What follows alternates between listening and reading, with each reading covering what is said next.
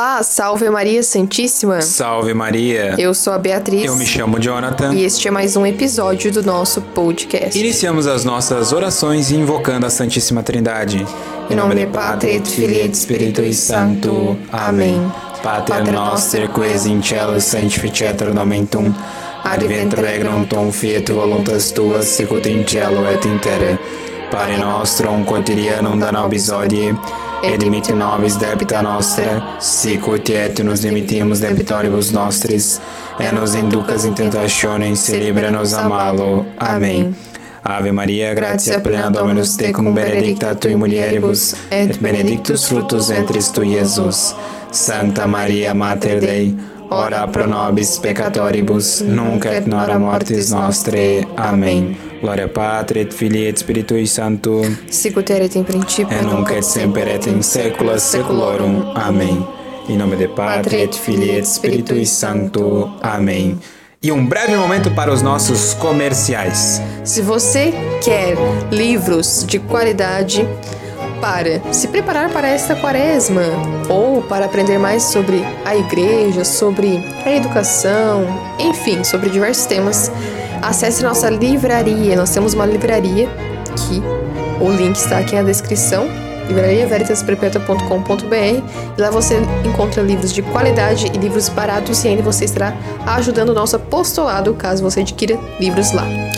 E uma indicação agora para as moças, mulheres, senhoras, senhoritas que querem viver a virtude da modéstia e da castidade, você, você pode entrar no site do Ateliê Piedoso. Para quem não sabe, nós temos um ateliê de roupas cujo link é atelierpiedoso.com.br. As vendas acontecem pelo site e você pode também nos seguir no Instagram, Ateliê Piedoso, para acompanhar os lançamentos que acontecem todos os meses, com peças exclusivas, estampas exclusivas, todas muito belas para ressaltar a modéstia, a piedade e a feminilidade. E se você gosta desse apostolado e quer nos ajudar ainda mais, você pode mandar o seu dinheiro no Apoia-se Veritas Perpétua. E para uma dica agora também para os homens que querem viver a castidade e a modéstia, você pode entrar em contato comigo pelo Instagram, arroba senhor Jonathan Taborda, para um grupo no Telegram sobre a castidade e a modéstia. E para as mulheres, podem entrar em contato comigo no meu Instagram, arroba Beatriz Tebac, para entrar no grupo sobre a modéstia feminina. E se você gostaria de fazer uma parceria com este apostolado, você pode enviar um e-mail para meu mundo, meu modo, arroba gmail.com ou entrar em contato no Instagram Veritas Perpétua. E se você não sabe, caiu aqui de paraquedas, nós temos um canal no YouTube chamado Veritas Perpétua. e qual é o tema deste episódio? Preparação para a quaresma. Estamos chegando no tempo litúrgico da quaresma, que é o mais importante da liturgia católica. Exatamente. É o mais importante, inclusive mais importante do que o Natal. A quaresma, ela é um período bem grande, mais extenso do que o Advento e o Natal. E justamente porque é central na liturgia da igreja e está próximo, porque se inicia nesta próxima quarta-feira, dia 17, que é a quarta-feira de cinzas. E nós já até estamos nos preparando, né, para a quaresma. Exato. Que é o que nós vamos explicar agora. Então, se você está escutando esse podcast, você está escutando uma, na sexta-feira antes da quaresma, uhum. correto? Então, é importante você saber todas essas informações para também, se você ainda não estabeleceu suas metas, não estabeleceu a sua preparação para a quaresma, esse podcast vai lhe auxiliar muito. Muito bem. No calendário da igreja tradicional, nós não temos apenas 40 dias, nós temos 70 dias. Por quê? Porque há domingos antes da quaresma, conhecido como septuagésima, sexagésima e quinquagésima, dando um total de 70 dias. Então são três semanas para se preparar para a quaresma. Então você vai ver, se você vai na missa tridentina aos domingos, que já muda ali as cores e também os cantos, as Isso. orações, porque já não se reza mais ou se canta o, o glória. O aleluia também. E os paramentos do sacerdote e ele da liturgia do altar são roxos já, que é o tempo da quaresma. Isso, então próprios do tempo inicia-se um movimento litúrgico para que o fiel possa não mais ter aquela concupiscência dos olhos, como nós vamos ter depois na quaresma, o vestimento dos, das imagens, certo? Para que possa, de uma certa forma, doutrinar os nossos olhos para Cristo, que é o central. Exato. Então fica somente Cristo. Devemos olhar somente para Cristo. Nossas para... devoções particulares ficam de lado. Uhum. Então olhamos para Cristo. E a Septuagésima é o sétimo dia antes, é o sétimo domingo antes da Quaresma, sexa, exa, sexagésimo sexto, e a quinquagésima, o quinto domingo antes da Quaresma. Então este próximo domingo será o da quinquagésima. Exatamente. Então esse é um período que a igreja te preparava para a quaresma. No entanto, hoje, no calendário novo, não há mais, né? certo? E por que isso? Porque a igreja já sabia naquele período que tinha algo chamado carnaval. É, isso está no próprio Catecismo de São Pio X. Isso. Então existia antes já uma, uma preocupação da igreja para que o fiel não adentrasse na quaresma já com esse espírito mundano.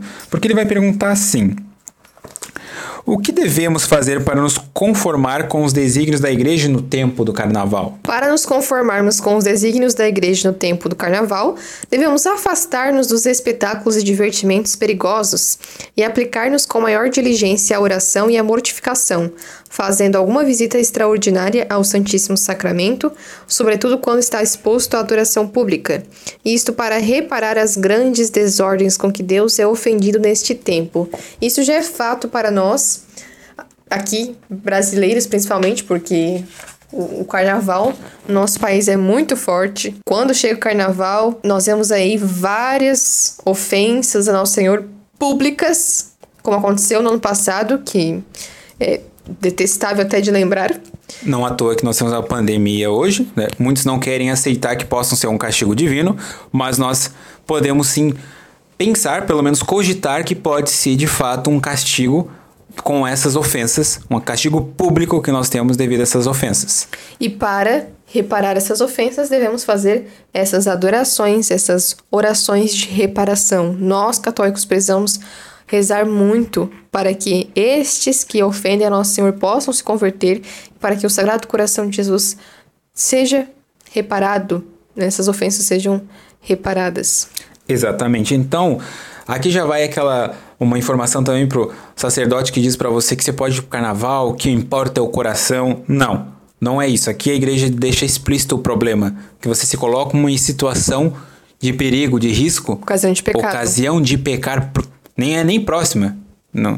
A ocasião próxima de pecar é você passar na rua com o carnaval é, ocorrendo. Se você ir lá diretamente, você já pecou. É, e olha que o carnaval, que se estava se referindo ali no Catecismo Maior de São Pio X, as pessoas eram até bem vestidas, né? Era baile de máscara. Uhum. Que ele, tava se falando. ele nem pensava no que a gente tem hoje. É, era inimaginável, Exatamente. né? Exatamente. Então, se, se ele fosse, acredito eu, essa é a minha opinião, né? Não leve em consideração, mas se São Pio X fosse escrever do que é de hoje, claramente ele diria para é impossível um católico ir numa festa dessa. Uhum. Então, obviamente, muitos que estão aqui escutando já sabem sobre isso, e tá como é que batendo na tecla, que é óbvio para muitas pessoas, mas muitos podem gerar a seguinte coisa: mas é carnaval da igreja.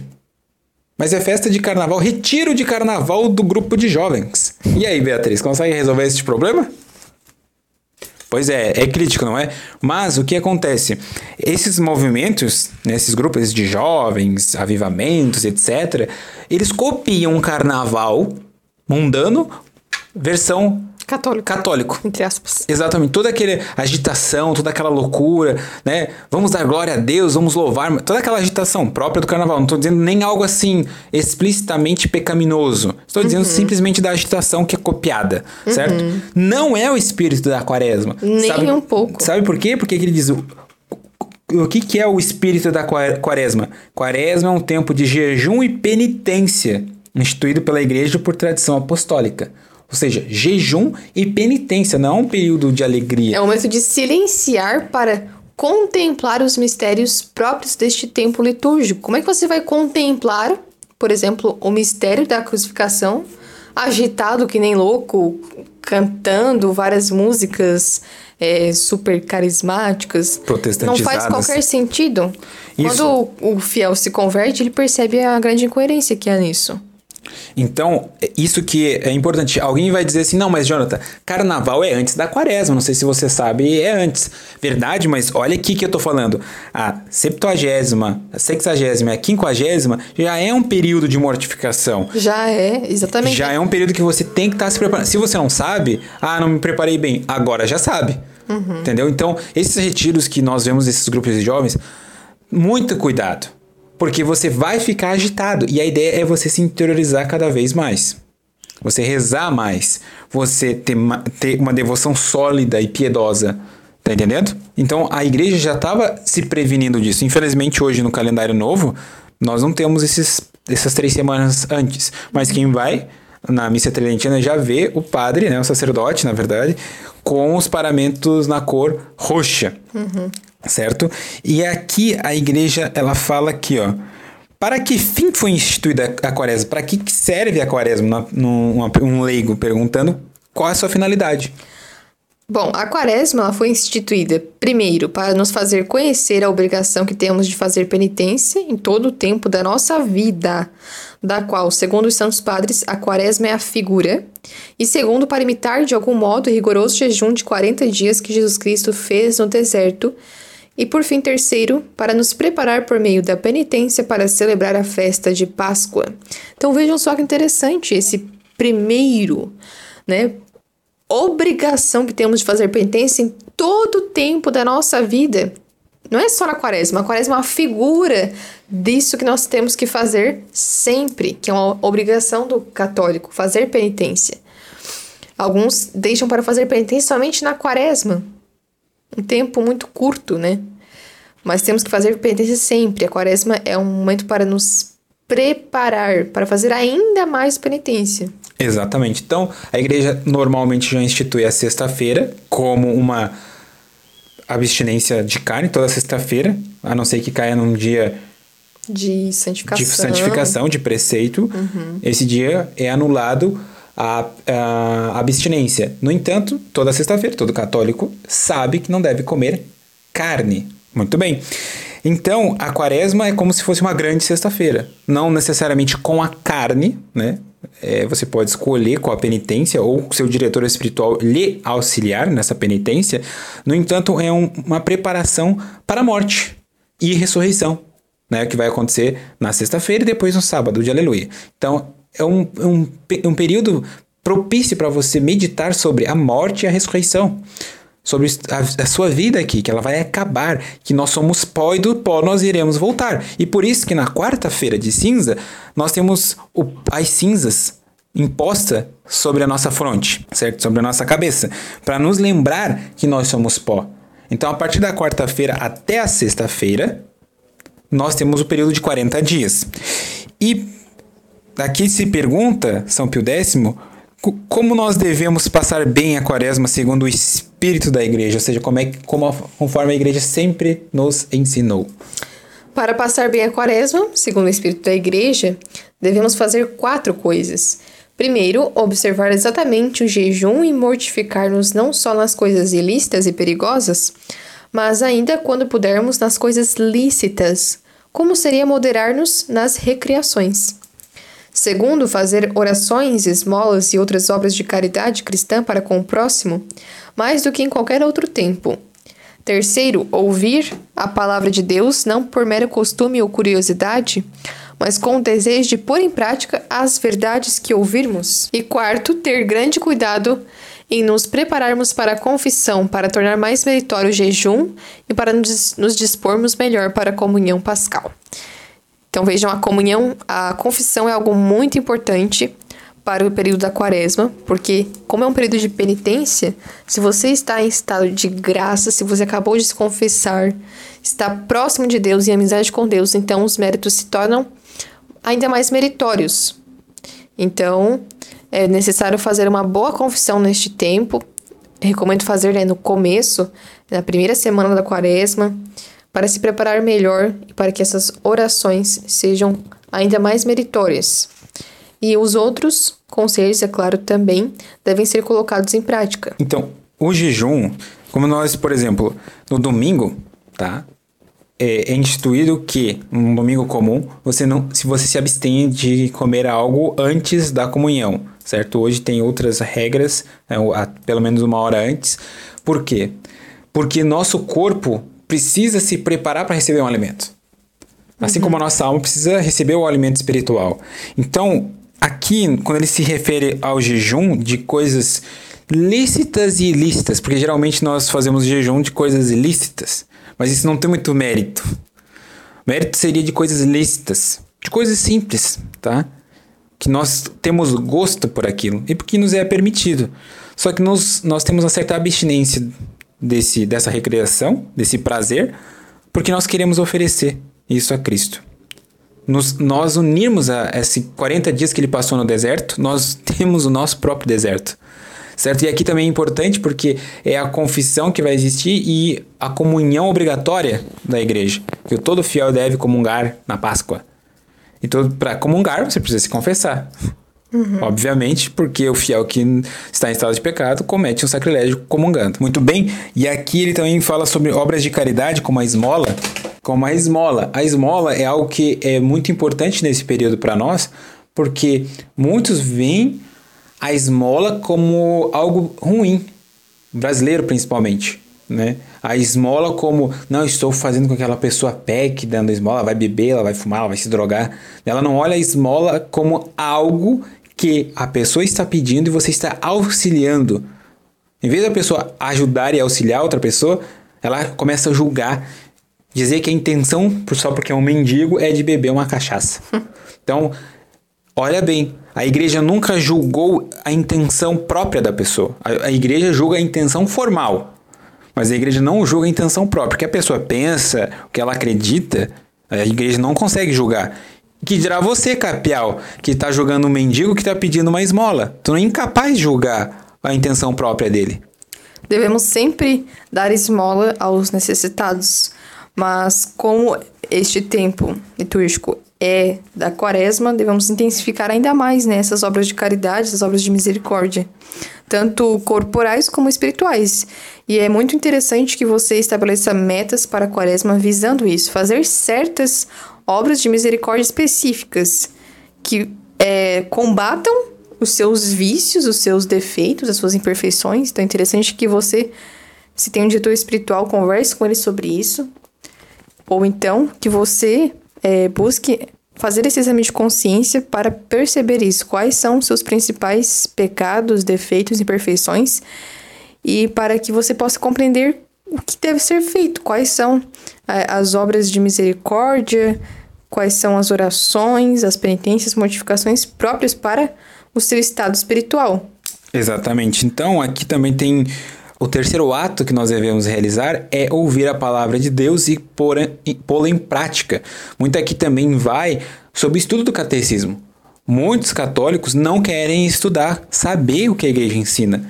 Então também é necessário que nós possamos estudar o catecismo. Esse catecismo São Pio X, que eu estou utilizando aqui, também está na nossa livraria, fazendo propaganda aqui, uhum. mas é importante que você tenha um físico, tá? Muitos assim, não, mas eu vou ler na internet.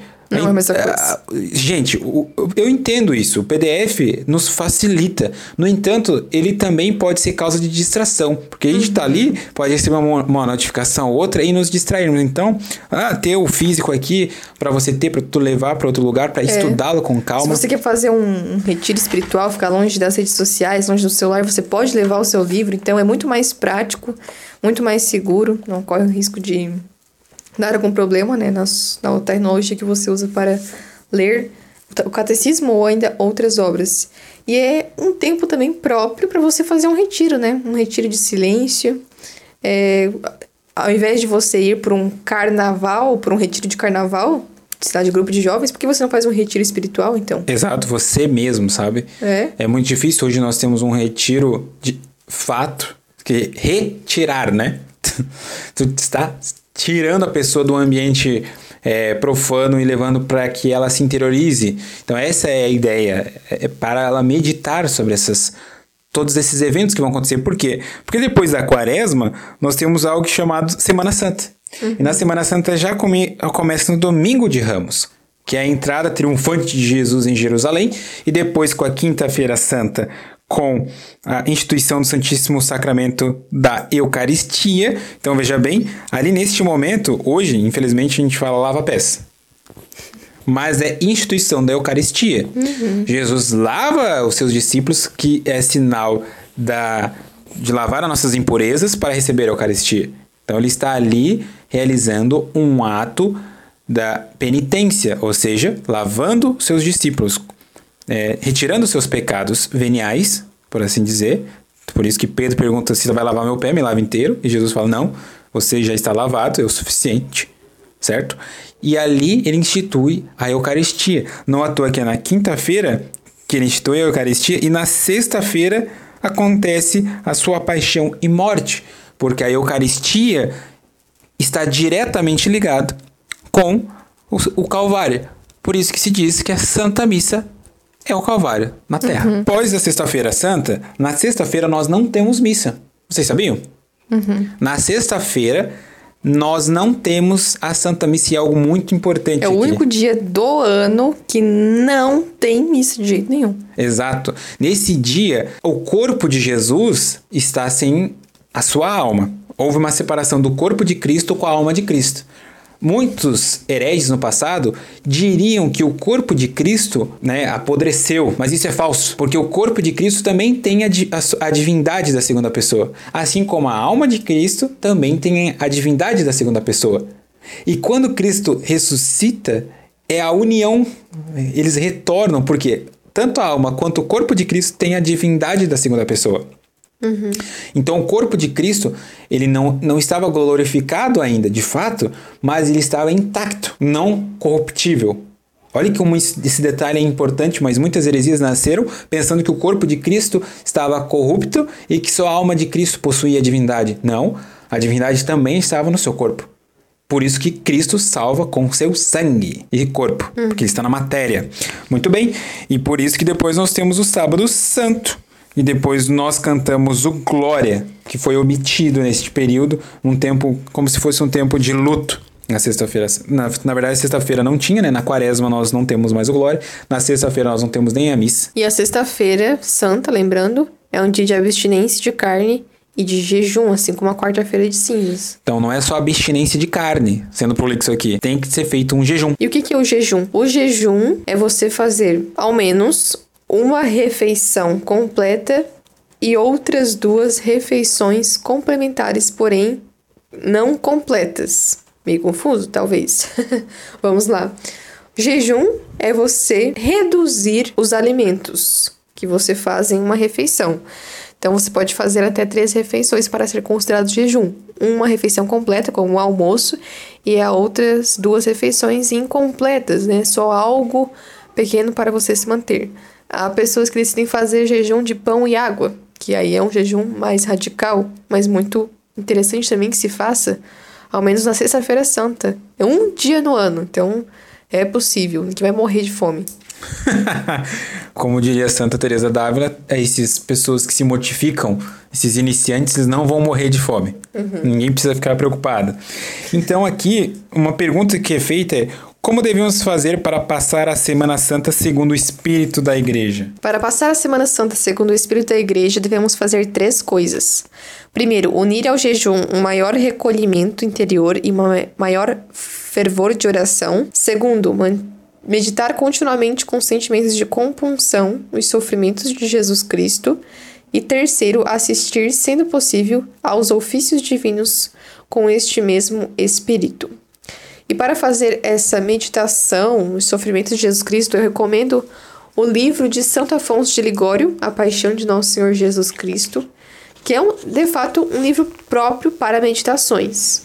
Inclusive, vou fazer a releitura nessa quaresma, eu sempre faço leitura desse livro, depois que eu li pela primeira vez, porque é perfeito, é ideal para você fazer essa meditação diária. Tem os dias próprios, é, tem meditações próprias para cada dia, meditações para quinta-feira santa, sexta-feira santa, enfim.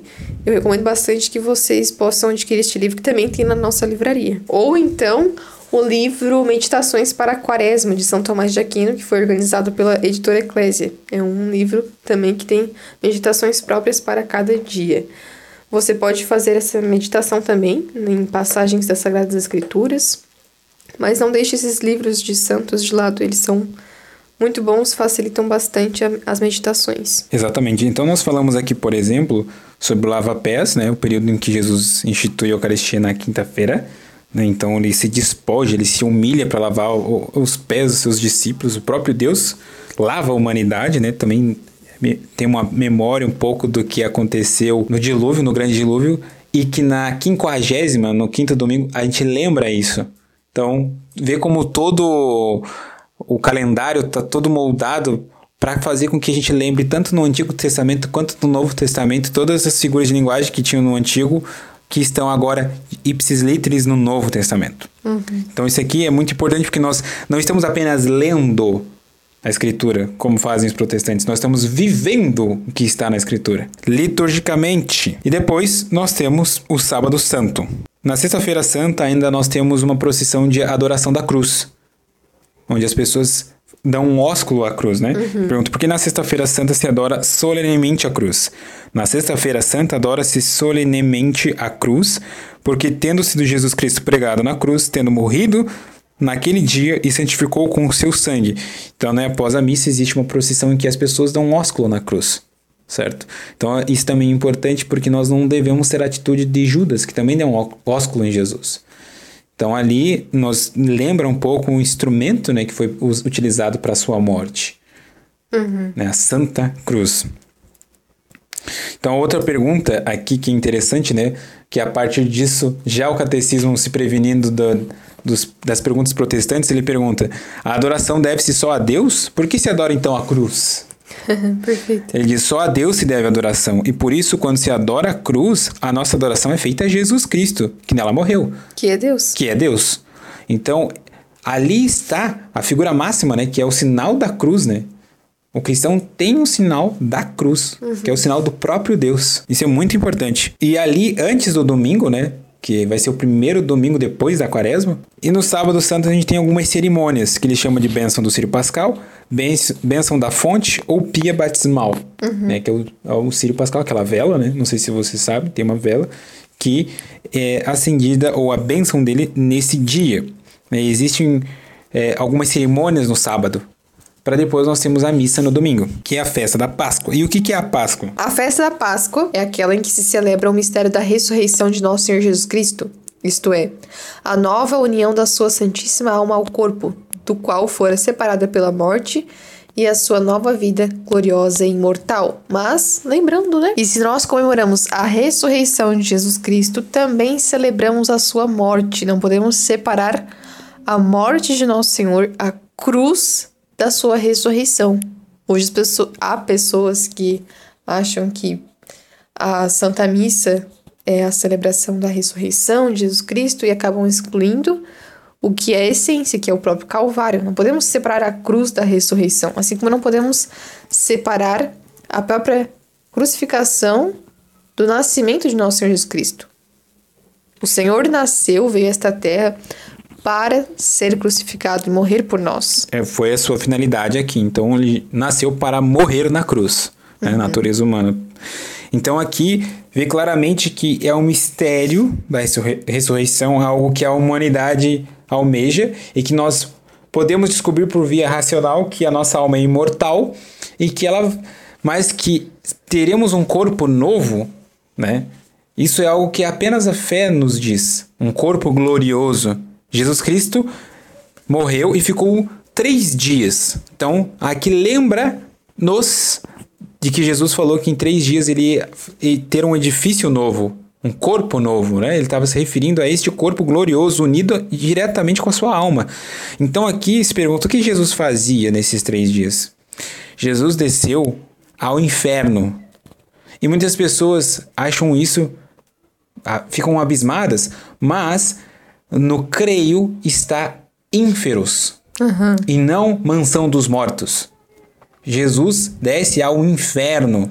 Ele é pi... Jesus assume a culpa do pior pecador. Ele está abaixo de Adão em pecados. Por quê? Porque não tinha como levar as outras pessoas, né? O- o- os santos patriarcas que estavam no, no, no seio de Abraão para o céu.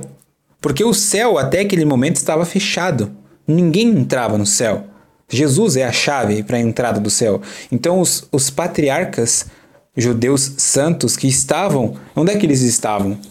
Eles estavam no seio de Abraão. Eles, não, eles tinham os seus pecados, mas, no entanto, não o suficiente para levá-los ao inferno. Só que Jesus desce ao inferno. É isso que está escrito. Ele vai até o inferno, vê os piores pecadores e assume as culpas de todos os pecadores. Uhum. De todos. Mas só salvará alguns. Porque aí não é mais. É, aí nós temos o quê? Pessoas que aceitam Cristo. Certo? A aceitação de Jesus Cristo. E é muito importante isso, por quê? Porque Jesus retorna. E no seu estado de glória, um corpo perfeito. Uhum. Né? Um, um, corpo glorioso, que a gente chama. Santo Tomás de Aquino, depois na Soma em forma de catecismo, vai dizer que o corpo glorioso é o corpo dos santos também. E nós, quando ressuscitarmos, se Deus assim aprouver, que nós todos vão ressuscitar, justos ou injustos. No entanto, só os justos terão esses corpos gloriosos e verão Deus face a face. Então a ressurreição é um fator inerente a todo mundo, todos, todos vão ressuscitar. Mas somente os santos terão os corpos gloriosos. Isso é importante. Terão aqueles atributos dos corpos gloriosos, que a gente pode falar em outro podcast sobre esses atributos pós-ressurreição, que já foi muito discutido na Suma Teológica. Então ele pergunta aqui: por que se diz que a ressurreição de Jesus Cristo é o fundamento da nossa religião? E aqui está um fator que é a ligação do que a Beatriz falou entre a Páscoa e o Natal. Por quê? Porque ambos falam da mesma coisa. Claro que aqui na, na Páscoa nós estamos falando de algo ainda maior, porque Deus se encarnar é um espanto, mas Deus morrer, ressuscitar e ir ao céu é outro espanto. Uhum. Então aqui a gente está dizendo que Deus não apenas tem forma, mas que ele morre na sua parte humana. Uhum. E que ele ressuscita devido à sua parte divina. E que ele é levado ao céu junto com a sua parte humana. É mais escandalizante ainda para um judeu. Certo? E isso aqui é o fundamento da religião católica. E a gente vai ver a resposta agora. Disse que a ressurreição de Jesus Cristo é o fundamento da nossa religião, porque nos foi apresentada pelo próprio Jesus Cristo como prova principal da sua divindade e da verdade da nossa fé. E isso está nas próprias Sagradas Escrituras. Nós vemos que Jesus ficou ainda dias e dias aqui nesta terra com seus apóstolos e ali deu diferentes provas de que era de fato um corpo. Ele havia ressuscitado com um corpo. Ele comeu. Ele bebeu. Ele. Os, na São Tomé tocou no seu ferimento, na sua chaga, né, onde foi a lança tinha é, tocado seu coração e jorrou água e a, água e sangue. Então São Tomé tocou ali, ele viu, ele tocou na carne. E São João fala: quem não acreditar que Cristo morreu e ressuscitou na carne, seja anátema. em resumo, é um anátema que São João está causando ali. Por quê? Porque é na carne que Jesus salva. Né? Muitos neopentecostais é, é, lançam sangue de Jesus tem poder, e de fato tem, como a gente já falou, né? Muitos, um vídeo que a gente mostrou aqui. Mas é verdade, isso é verdade. O sangue, de Jesus, o sangue de Jesus tem poder, porque é no sangue que Jesus salva. Na sua redenção. Então aqui também na Páscoa é uma prova que ele ressuscitou, que ele ascendeu aos céus, e que quando alguém pergunta se alguém já voltou dos mortos, você tem que responder: Cristo, ele é a prova viva. Exato. Da ressurreição, que nós vamos ressuscitar, é uma promessa dele. Uhum. Então, aqui a outra pergunta que ele diz: o que, que significa Páscoa? O que, que significa essa. Será coelho que bota ovos de chocolate? Com certeza não. A Páscoa quer dizer uma passagem. E significava na antiga lei a passagem do anjo, que para obrigar o faraó a deixar sair em liberdade o povo de Deus matou os primogênitos dos egípcios e poupou as casas dos judeus assinaladas com o sangue do cordeiro sacrificado no dia anterior, deixando-as isentas de semelhante flagelo. Na nova lei, diz-nos que Jesus Cristo passou da morte à vida e que, pelo seu triunfo sobre o demônio, nos transferiu da morte do pecado para a vida da graça. Então, de fato, é uma passagem à Páscoa. E nós, fiéis católicos, devemos viver esta Páscoa passando por este mesmo caminho, ou seja, deixando o velho homem morrer para que um novo homem possa brotar e surgir em nós com e pela graça de Deus. E é para isso que servem os jejuns, as mortificações, as penitências, para ir matando aos poucos esse homem velho, este homem imperfeito, este homem de pecado, homem decaído, para que possa surgir o homem novo, ressuscitado pelo próprio Cristo. Por isso que Jesus diz que aquele que não renascer no espírito, aquele que não nascer no espírito, não terá parte comigo. E os, os, os, judeus perguntam, mas como o homem vai nascer de novo de sua mãe? Ou seja, ele está pensando ainda na carne, está uhum. pensando nas coisas humanas. Né? Nós devemos renascer matando o homem velho, deixando as concupiscências de lado. Então é por isso que aqui, essa festa pagã, desgraçada do carnaval, vem fazer uma oposição o que é a Páscoa, o que é a Quaresma, o que são a, a Semana Santa. Tudo que a igreja instituiu, o demônio quer instituir e o Estado quer pagar ainda por isso. Quer uhum. que a gente pague por essas desgraças, por essas, é, esses pecados horrorosos que acontecem. E também outra coisa que a gente vai falar aqui é que não comemorem Coelho da Páscoa. Uhum. Por quê? Isso aqui é importante porque, infelizmente, na minha catequese eu aprendi, quando eu era uh, criança, a importância do coelho. Uau! Como um ovo, né? Que dá fertilidade para as nossas famílias e essas na coisas. catequese. Isso, eu lembro disso. Então, esse estado maçônico que nós temos, e não é um termo de conspirador aqui, o estado liberal, o republicano, nasceu da maçonaria. É isso, ele foi feito pela maçonaria. Só que as datas católicas sobreviveram. Porém, elas também tiveram na mesma data datas inventadas a posteriori. Uhum. Então, era se comemorava a Páscoa e também se comemora o coelhinho da Páscoa. Não foi retirada a Páscoa, não foi proibido. A maçonaria é muito inteligente. Quer dizer, pelo menos a antiga, né? Hoje não se sabe mais direito onde é que eles estão mas eles sabiam que tinham que suplantar. E muitos hoje não comemoram a ressurreição de Jesus. Dão para seus filhos ovos de Páscoa, chocolate. Não que dá chocolate errado, não é esse o problema. Mas quando você dá ao seu filho um chocolate em formato de ovo, lembra o quê? O coelho. Obviamente. Obviamente. Então nós lembramos um coelho, uma coisa bizarríssima, um mamífero que bota ovo de chocolate. Entendeu? Antinatural. É, é, óbvio que eu tô aqui exagerando, mas o que eu tô dizendo é que essa, esse, essa comemoração parece suplantar. As crianças esperam um chocolate, esperam um coelho. Como se essa fosse a finalidade, o centro da própria Páscoa. Exatamente. Então, então elas ficam esperando ali como se fosse o central, né? E não entendem o que é central de fato. Então, por isso que não se deve dar ovos de Páscoa para as crianças. Isso, o que, que hum, é, a gente entende? Que sim, nós devemos comemorar com um belo almoço, primeiro, obviamente, indo na Santa Missa, depois nós comemorarmos como uma festa, um belo almoço, e sim ter por exemplo, chocolates, etc. Pode, mas dentro uhum. dessa perspectiva, muitos aqui católicos que eu sei, e vocês não, olha só, vocês não devem se escandalizar se vocês verem um, um, um católico youtuber é, influencer dizer que não tem problema. Não se escandalizem. Por quê? Porque eles estão com essa mentalidade dualista. De que, não, tudo bem, não tem problema, mas olha, olha o próprio coelho da Páscoa. É um coelho que fala. É próprio da mentalidade de um pagão achar que os animais têm, são divinizados. E ele acaba divinizando um coelho. Coisa dos pagãos. Os pagãos faziam isso. Eles olhavam para os animais como uma divindade. Então você está ensinando o teu filho com desenhos animados, com filmes e etc que um coelho pode entrar na tua casa, deixar um presente para você. Olha a coisa gnóstica, sabe? Um mistério. Quem que deixou esse presente aqui? Vou descobrir. Entendeu? Então você está ensinando, assim como a gente já falou do, do Papai Noel, Isso. é a mesma ideia, é algo misterioso. E querendo ou não, muitos ainda deixam uma oferta para o coelho da Páscoa. Vamos deixar um presente para ele, como acontecia com o Papai Noel, deixar um leite com um biscoito, Papai Noel, ou seja, uma oferta tá ofertando algo para ele. Né? É bizarro, porque as pessoas não pensam nessa perspectiva, na perspectiva pagã.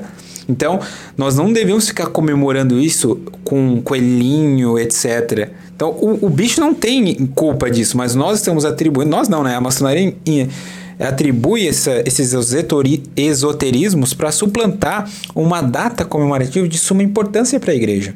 E para nós fiéis, obviamente. Quando nós nos deparamos com tudo isso que nós falamos aqui no podcast, com todas essas datas especiais da liturgia da Santa Igreja na Quaresma, é, Quinta-feira Santa, Sexta-feira Santa, o dia provavelmente da Páscoa, nós vemos o quão sábia é a nossa Santa Mãe Igreja, a pedagogia da Igreja. Porque o fiel precisa vivenciar o que crê na liturgia para aprender de fato o que crê a Santa Igreja e viver o que, o que crê a Santa Igreja. Como aquele, como já diz o princípio, né? Lex Orandi. Lex credendi. Então, a- essa oração pública da igreja, que é a Santa Missa, né? Também pode dizer assim. E também com o calendário litúrgico, ela diz exatamente o que a igreja acredita. E é necessário que ela publicamente diga, porque o fiel precisa entender visualmente aquilo. Ele está vivenciando num calendário todo o evangelho. Olha que legal, porque na Quinta-feira Santa ele está vivendo todo o Evangelho. Ele está vendo todo o Evangelho ali, né, a, a, a morte, ressurreição e, a, e paixão de nosso Senhor Jesus Cristo.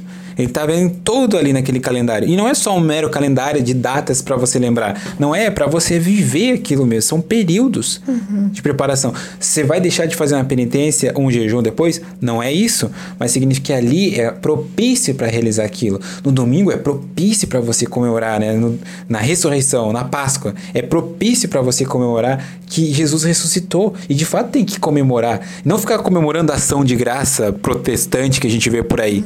Sabe? Que muitos brincam de, de, de, de, peregrino britânico. Não é isso. Nós somos católicos, pelo amor de Deus. Vamos comemorar aquilo que a igreja nos ensinou. Parar de aderir a essas coisas, como Papai Noel, Páscoa, ação de graças. Isso não é a nossa fé. Isso aí é o quê? É uma visão de protestantismo liberal com um pouco de capitalismo para vender um presentinho ou outro. Entendeu? Então vamos centrar no que é na fé. A gente precisa. Ah, então não vou comer chocolate, porque você falou que chocolate é, é invenção pagã porque vem dos Incas. Não, não é isso, gente, que eu estou falando. Estou falando da forma como nos é apresentado. Como um coelho falante, como um velho que entra na chaminé e depois se transforma de novo, como Coisas que tiram o foco do que é central, que é o nosso Senhor Jesus Cristo, que é a sua paixão e morte e ressurreição. É, gente, presta atenção. Antes a gente tem o carnaval e depois a gente tem o coelho da Páscoa. Todas nas datas que são importantes para nós. No Natal a gente tem o quê? Tem o Papai Noel. No dia de Nossa Senhora Aparecida nós temos o quê? O dia das crianças. É. Perceba que é tudo para suplantar as datas católicas. Então não comemore o carnaval de jeito nenhum. Não seja este católico tíbio liberal que pensa, ah, minha última oportunidade agora, né? Tá quase chegando a quaresma, preciso, vai. Eu sou obrigado, né? Faço jejum, penitência esse tempo. Então eu vou aproveitar o máximo que eu puder aqui no carnaval agora. Isso. Gente, não façam isso, por favor. É, e assim, também a gente fala para as pessoas que, ah, mas eu vou no retiro lá da, do grupo de jovens. A gente sabe o que, que é. Retiro da RCC, que vai gerar um monte de estímulo visual e, e loucura, porque tu não vai se interiorizar, a gente sabe disso. Há retiros muito bons, né? Há retiros, por exemplo, pela frater- A fraternidade, fraternidade. a fraternidade sacer- sacerdotal São Pio X tem bons retiros, tá? Então vai depender muito do que você está procurando. Infelizmente é isso. Esses retiros de jo- jovens, etc, simplesmente não funcionam. E se você não achar nenhum retiro mais tradicional, você faz o seu próprio retiro. É possível você encontrar livros que lhe ajudam a fazer um retiro espiritual. É, tem alguns livros próprios para isso, livros de meditação. Faça o seu próprio retiro. Por exemplo, pegue seu celular, jogue no canto, esqueça ele, vá para meio do sociais, mato, é. reze muito, faça leituras, meditações espirituais. Reze, faça esse retiro né, da melhor maneira que você puder. Se você não encontrar algum grupo, né, ou algum retiro mais tradicional, que façam um retiro mesmo. Exatamente. Então, a gente tem que se preparar. E esse podcast é para vocês que estão na finaleira e se esqueceram de se preparar, que tem, tem chance ainda. Estamos nessa sexta-feira. Como todo podcast é uma sexta-feira. Vocês já estão de jejum. Para, perdão. Vocês já estão na abstinência de carne. Parabéns. E agora, lembrando que na quarta-feira, além da abstinência, É um jejum, então vamos nos preparar na quarta-feira de É, cinza. dá tempo, Ô, nem começou ainda a quaresma. Exatamente, A gente então. tá na- num mês de preparação, mas ainda dá tempo. Se você não começou a se preparar ainda, e se você tá escutando esse podcast, sei lá, na metade da quaresma e não se preparou, dá tempo ainda. Vamos lá, tá chegando Exatamente. a Semana Santa, então vamos nos preparar assim. Para esse, esse, esse essas grandes datas, Uhum. correto? Correto. Muito bem. Espero que vocês tenham gostado desse episódio, que tenha lhes ajudado. E compartilhe ele com o máximo de pessoas que você puder, para que outras pessoas também possam se preparar bem para essa, para essa quaresma. Está aqui no link abaixo ah, os livros Medi- Meditações da Quaresma de Santo Tomás, Meditações para a Quaresma de Santo Tomás de Aquino e também o Catecismo Maior de São Pio X. E o livro de Santo Afonso Maria de Ligório, que é Meditações so- sobre a paixão de Nosso Senhor Jesus Cristo. Está linkado nesse podcast aqui para você poder comprá-los. Ainda dá tempo.